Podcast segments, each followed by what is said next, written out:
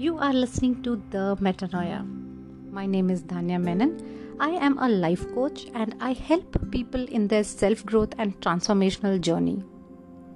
Remember, everything in life can be worked on if you are ready to rewire and refire your brain. Talking of brain, did you know neurologists claim that every time you resist acting on your anger, you are actually rewiring your brain to be calmer and more loving. I had read this somewhere and recently tried it on myself. Last one and a half month, I was at a place where I was not able to record a podcast for myself. Reasons were many low network, lot of background noise, so on and so forth. So, did all this make me angry, frustrated, and irritated? Yes, it did. But the good part of it was that I had awareness of my emotions. Hence, before I reacted and vented out my anger on anyone else, I asked myself, what would happen if I don't record for my podcast? What is this whole urgency all about? What are the self talk that I have? And to my surprise, when I started noting down my self talks, I realized it was more about proving my worth. But to whom? From where did I develop these self talks and self doubts? Where did I pick them up from? Before I get even closer to all this, let me tell you a story. A group of frogs were traveling from one place to another, and on the way, two frogs fell into a well.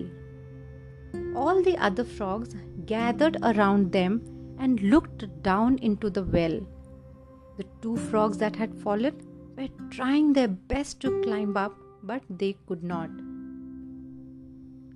The frogs, standing on top of the well, kept telling the other two that it was not possible for them to climb up. Still, those two frogs kept trying, and after some time, one frog gave up and died. The other frog somehow kept trying and managed to climb up. Once the frog was up, all the other frogs asked him, how did you manage to climb up? Because we thought that you would also die like the other frog. The frog gave no answer and no reaction. And that's when the other frogs realized that he was deaf. Since the frog was deaf, he could not hear any negative talks spoken by the other frogs, and that helped him to stay focused and come up. It's the same with our life.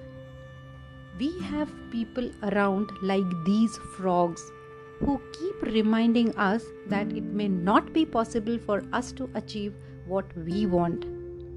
We need to identify them and start acting deaf because the self doubt you have today is not created by your own somewhere in the journey of life, you came across someone from whom you picked up their belief, made it your own, and ended up living with it.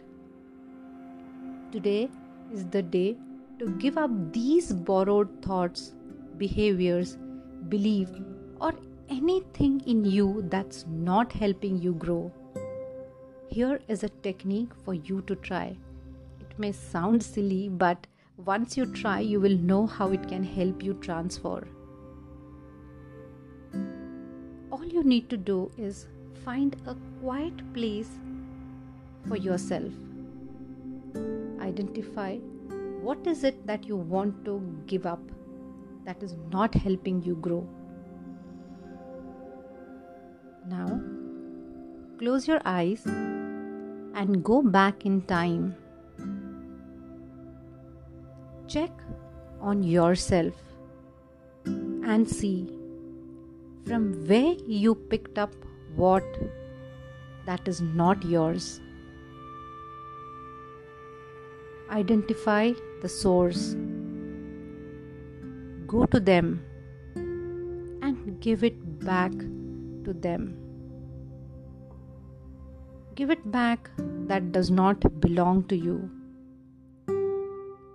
Gift wrap it in a box and hand it over to the person that it is meant to be with. And tell them, I took it with me by mistake. This does not belong to me. I have come to return what's not mine. Picture yourself giving it back and stand there for a moment. And when you realize that you have returned what is not wanted anymore with you, slowly come back to reality. And with your closed eyes, channelize your energies and thoughts to this new you who has got rid of the unwanted, is happier and at peace. Do give this a try, and if you still need guidance on this, please feel free to send me an email on the one metanoia at gmail.com. This technique will be easier for people who can visualize things and for others it may not be so easy. So if you are someone who can visualize go ahead give it a try. And if you are someone who cannot do it easily please feel free to get in touch with me. I can definitely help you out in this. Also i would really appreciate if you can leave your comments and feedbacks on the mail id which is given in the description. Until we meet again stay home stay safe and stay blessed.